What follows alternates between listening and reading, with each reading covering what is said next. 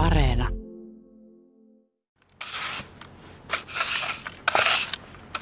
No niin.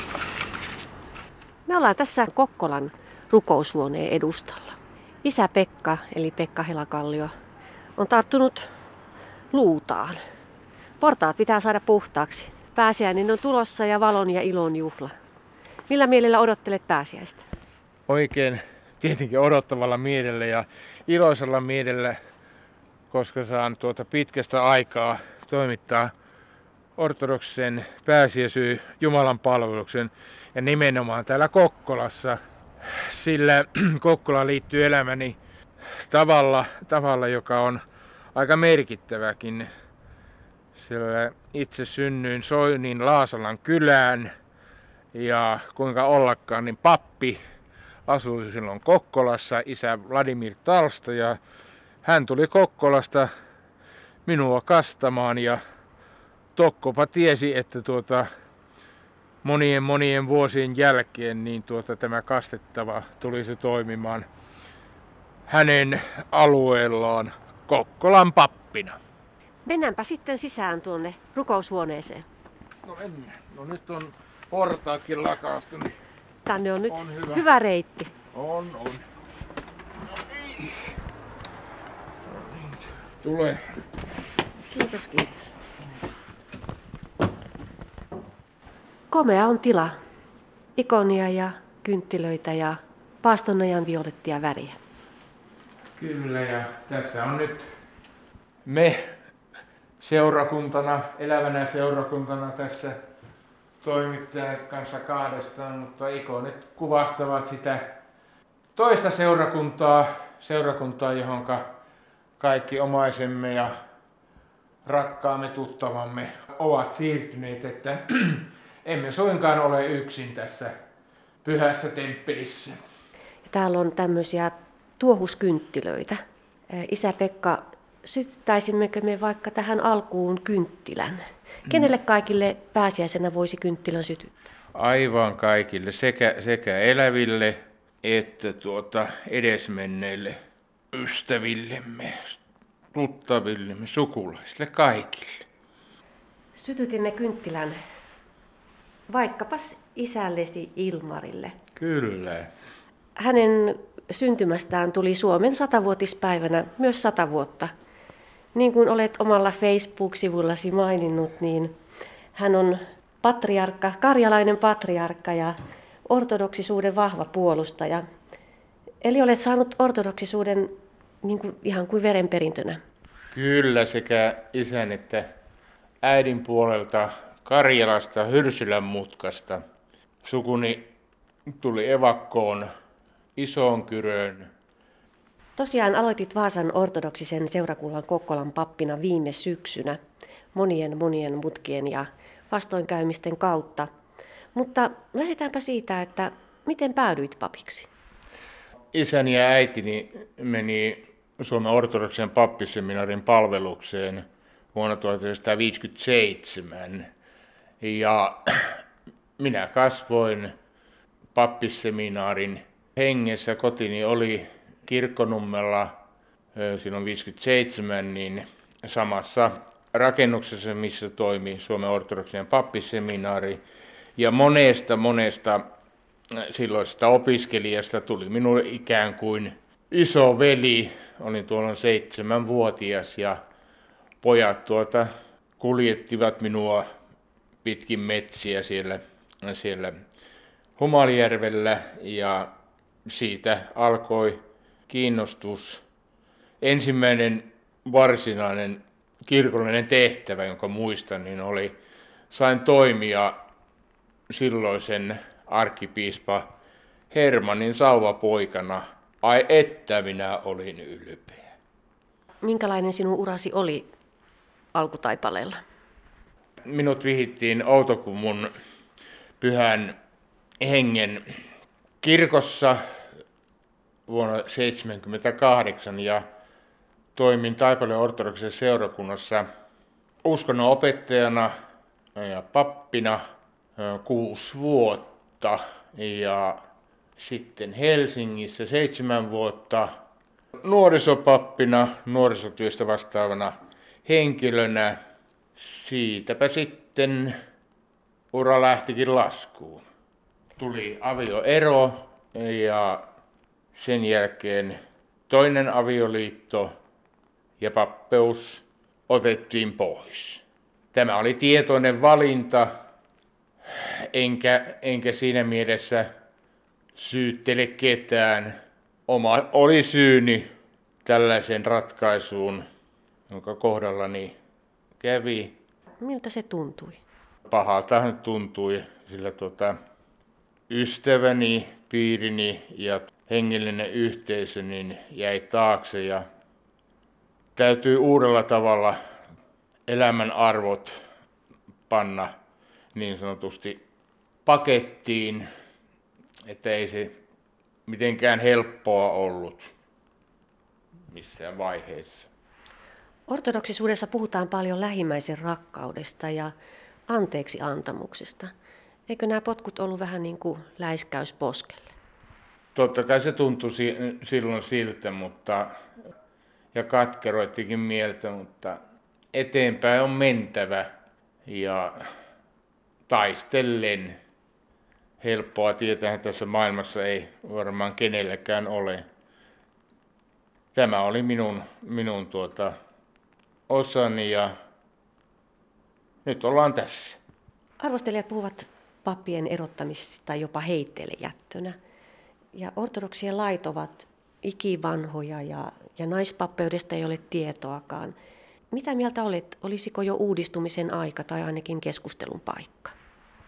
No keskustelun paikkahan aina on, mutta nämä ovat sellaisia asioita, joita, joita yksinäinen pappi ei, ei voi päättää, että se on korkeamman kädessä, niin kuin sanotaan, ja en osaa siitä sanoa sen enempää, että on tietyt asiat, kun ajattelee, että sanoma on pysynyt yli 2000 vuotta samana ja e, ismejä on tänäkin aikana syntynyt, ne on kuolleet, mutta kristillinen usko on säilynyt kaikesta huolimatta ja tulee säilymään ja jotakin vanhaa pysyvää täytyy olla, ei kaikkea, kaikkea voi tuota, uudistaa. Uudistaahan tietenkin voi, mutta täytyy olla sen uudistuksen kohde täytyy olla parempi, mikä entinen. Nyt tosiaan toimit matkapappina täällä Kokkolassa. Matkapappitittelillä olevia ortodoksipappeja ei Suomessa taida olla enää monta. Taidan olla pioneeri nyt. Nyt mennään tähän. Minun työkalu.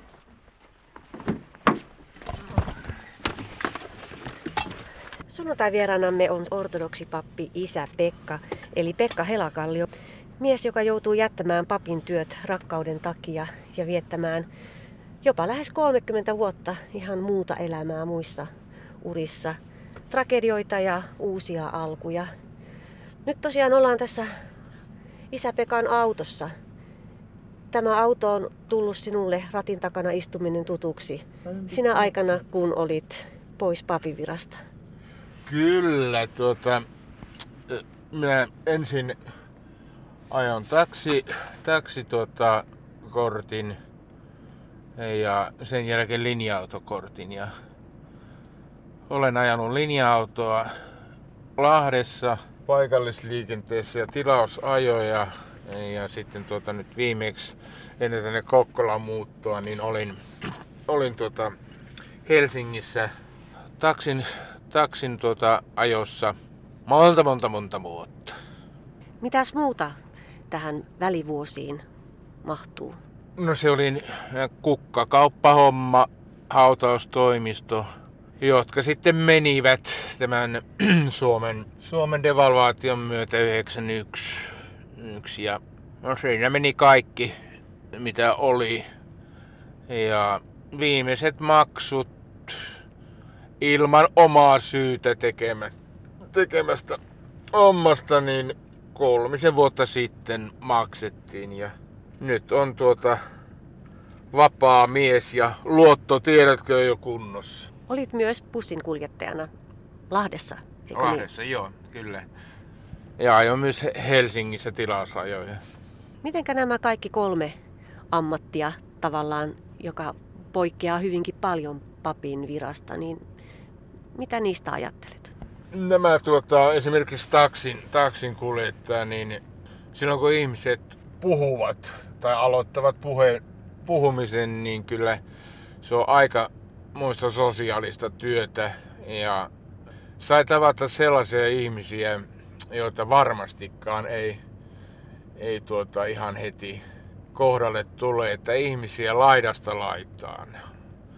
Oli poliitikkoja, oli muita julkisuuden henkilöitä ja, ja tuota, mielenkiintoisia keskusteluja käytiin, käytiin tuota, ja joskus tuntuu, että tässähän nyt tekee, tekee tätä sielunhoidollista työtä autolla ajaessa. Eli yllättävän paljon yhtäläisyyksiä Kyllä, papin työn Kyllä, kanssa. kyllä, kyllä. Olet varmaan pystynyt ammentamaan noista välivuosista tähän nykyiseen papivirkaan, vai kuinka? Kyllä, kyllä sillä, että mitä, mitä outoa ei tässä maailmassa ole enää itselläni, että kyllä, kyllä kaikki on nähty. Entäs se kukkakauppia homma? Siinäkin ihmisiä joutuu kohtamaan ilossa ja surussa. No kyllä, kyllä ja tuota, silloin kun hautaustoimisto oli, niin tuota, pystyin, pystyn ihmisiä lohduttamaan ja kukkahommissa niin tuota, myös siinä niin pystyi johdattelemaan henkilöitä ja hyvin mielenkiintoisia keskusteluja ja kukathan itsessään puhuttelevat jo. Ja sitten kun siinä on vielä pappi rinnalla, niin mikä sen parempi? No niin, niin va- vaikka ei papin, papin tuota, oikeuksia ollutkaan, mutta tuota, se, se, että kun on vihitty papiksi, niin se pappeus pysyy, vaikka sitten ei saisi toimittaa. Että kerran pappi, aina pappi. Sitten tapahtui aika mielenkiintoinen yhteensattuma. Kun ajelit taksia Helsingissä, niin takapenkille kyytiin istahti Helsingin metropolitta isä Ambrosius. Mitä tapahtui? No niinhän tämä kävi. Se tapahtui sillä, että olin, vuoro oli jo loppumassa ja sitä ajelin tuota Vuosaaressa ja sitten kilahti tuo ajotarjous Kalvikin niemen tie 35. No tiesihän minä, että Sofiahan tämä on. Mutta yleensä ei otettu, koska, koska ajattelin, että pääsen keskustaan sieltä Vuosaaresta, että minulla on vähän pitempi kyyti. Että yleensä sieltä Kalvikin niemestä mennään metroasemalle, eli se on sellainen 10 euron, euron tuota, veto niin sanotusti.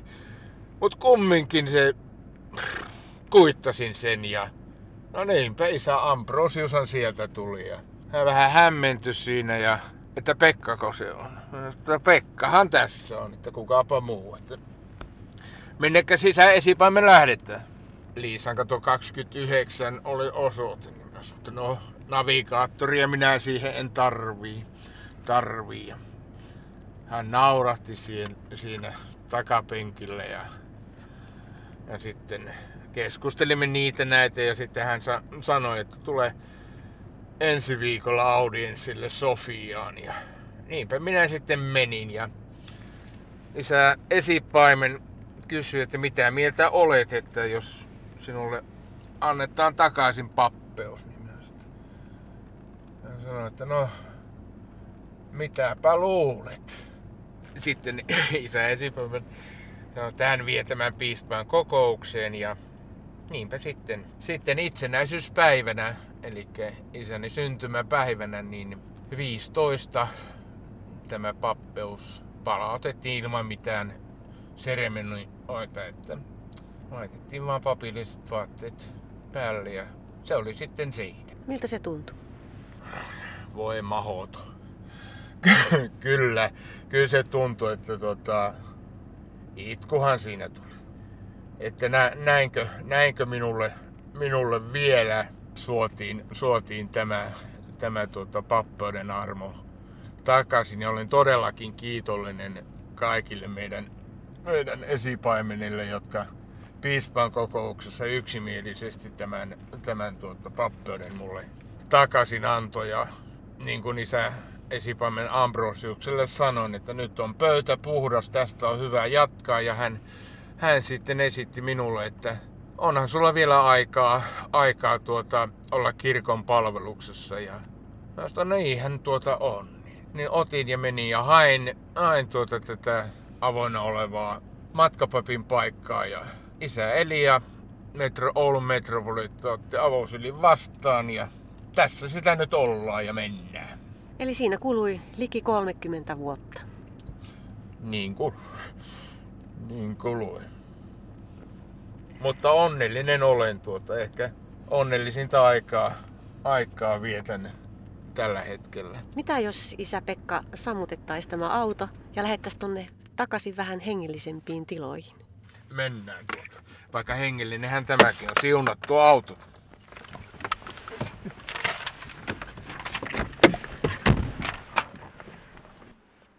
Sunnuntai-vieraanamme on siis isä Pekka, ortodoksipappi Pekka Helakallio Kokkolasta. Olemme palanneet takaisin autosta, siunatusta autosta Kokkolan rukoushuoneeseen ja nyt ollaan valmiina tärkeään pääsiäisjuhlaan. Isä Pekka, sinulla on ollut vivahteikas ura, täytyy sanoa. Liki 30 vuotta pois papin virasta sen takia, että rakastuit ja menit uudestaan naimisiin. Urallasi ja elämän varrellasi on ollut myös muita suruja ja tragedioita.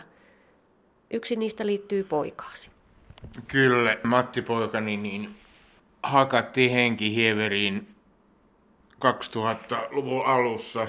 Ja asuin silloin Kausalassa, Iitissä, lähellä Kouvolaa.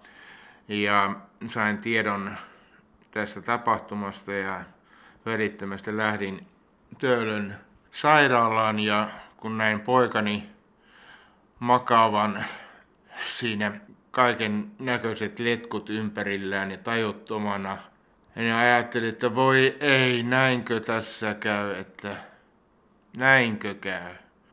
En voinut tehdä mitään, ainoastaan rukoilla. Ja se, mitä sen jälkeen tein, niin oli, että soitin kaikki seurakunnat läpi ortodokset seurakunnat ympäri Suomen ja luostarit. Ja pyysin, että hänen puolestaan rukoiltaisi. Ja näin varmasti tehtiin kautta koko Suomen. Minua autettiin, poikani autettiin, poikani äitiä autettiin. Ja ihme tapahtui. Tästä olen todella onnellinen ja kiitollinen. Eli vastoinkäymisiä on riittänyt, mutta olet tosi iloinen ja huumorintajuinen ja herkkä. Kyyneleet tulee silmiin vähän väliä. Mistä ammennat iloisuutesi? Kirkosta ja omasta karjalaisuudesta. Nauru on herkässä, itku on herkässä ja me ajattelemme, että iloisuus toisen ihmisen huomion ottaminen, niin se on tärkeintä tässä elämässä. Ja sitä, sitä minä yritän vaalia kaikella tavalla. Parempihan se on katsoa nauravaan suuhun kuin itkevää. Ja huumoria, jos ei olisi, niin tuota moni asia, asia olisi aika pahasti, sillä huumori, huumori kyllä monessa asiassa korjaa, korjaa monta, monta asiaa. Ja huumoria pitää olla. Mitä luulet, olisitko ilman huumoria ja tätä valoista asennettasi ja herkkyyttäsi selvinnyt näistä kaikista kompastuskivistä matkasi varrella? En. En olisi. En missään nimessä. Kyllä se on, se on auttanut ja nimenomaan meidän puhdas ja valoisa ortodoksinen usko josta olen kiitollinen ja vielä se, että olen kiitollinen tällä hetkellä, että saan palvella omaa rakasta kirkkoani ja toteuttaa kutsumustani niin hyvin kuin osaan. En ole sitä kutsumustani aina tuota pitänyt esillä, vaan se on joskus ollut, ollut tuota hukassakin, mutta yrittää, yrittää täytyy, yrittää mennä eteenpäin. Ja ei niin vaikeita tilannetta tässä maailmassa ole, että eikö luoja sitä ikkunaa jossakin avaisi. Entä sitten harrastukset? Sinulla on kolme koiraa ja Eli olet hyvin eläinrakas. Sen huomaa myös sinun Facebook-sivuiltasi, että siellä on paljon koirista kuvia ja, ja itse asiassa myös matkoilta kuvia. Karjalaisuus on sinussa syvällä ja myös karjalan kieli on sinulle yksi harrastus, eikö niin? Kyllä, kyllä on. Tuota, olen saanut opettaa Helsingissä oloaikana niin, niin neljän vuoden aikana niin työväenopistossa ja karjalan kieli on minun oma kieleni Karjalan kielessä 2009 etnisten kielten oikeudet. Ja sinä hetkenä, kun oli mahdollista, niin muutin äidinkieleni karjalaksi. Eli minulla on karjala on äidinkieleni ja pysyy. Lahoslovoitu on tuotanta pojanta pyhän hengen valtakuntuu, nyky ainoasta ihan kaiken. Monikkuamme rauhas hospodi. Nyt tosiaan vietetään palmusunnuntaita ja tästä al- alkaa suuri viikko. Täällä rukoushuoneella on jo komeita pajunoksia koristeltuna. Oranssia kukkia, violettia kukkia, keltaisia kukkia, sinisiä kukkia. Isä-Pekka, mitä pääsiäinen sinulle merkitsee ja miten siihen olet valmistautunut? Ylösnousemusta ennen kaikkea ja sitä iloa, iloisuutta, mitä me tässä tarvitsemme. Kirkkovuoden kohokohta ja tästä on hyvä lähteä eteenpäin aina uuden ja paremman elämän toivossa. Tässä mulla nämä Virpoma vitsat kädessä ja tuota, kyllä minä nyt toimittajaakin virvon karjalaisittain tällä tavalla näitä virboe varboi tuoreheeksi terveheeksi.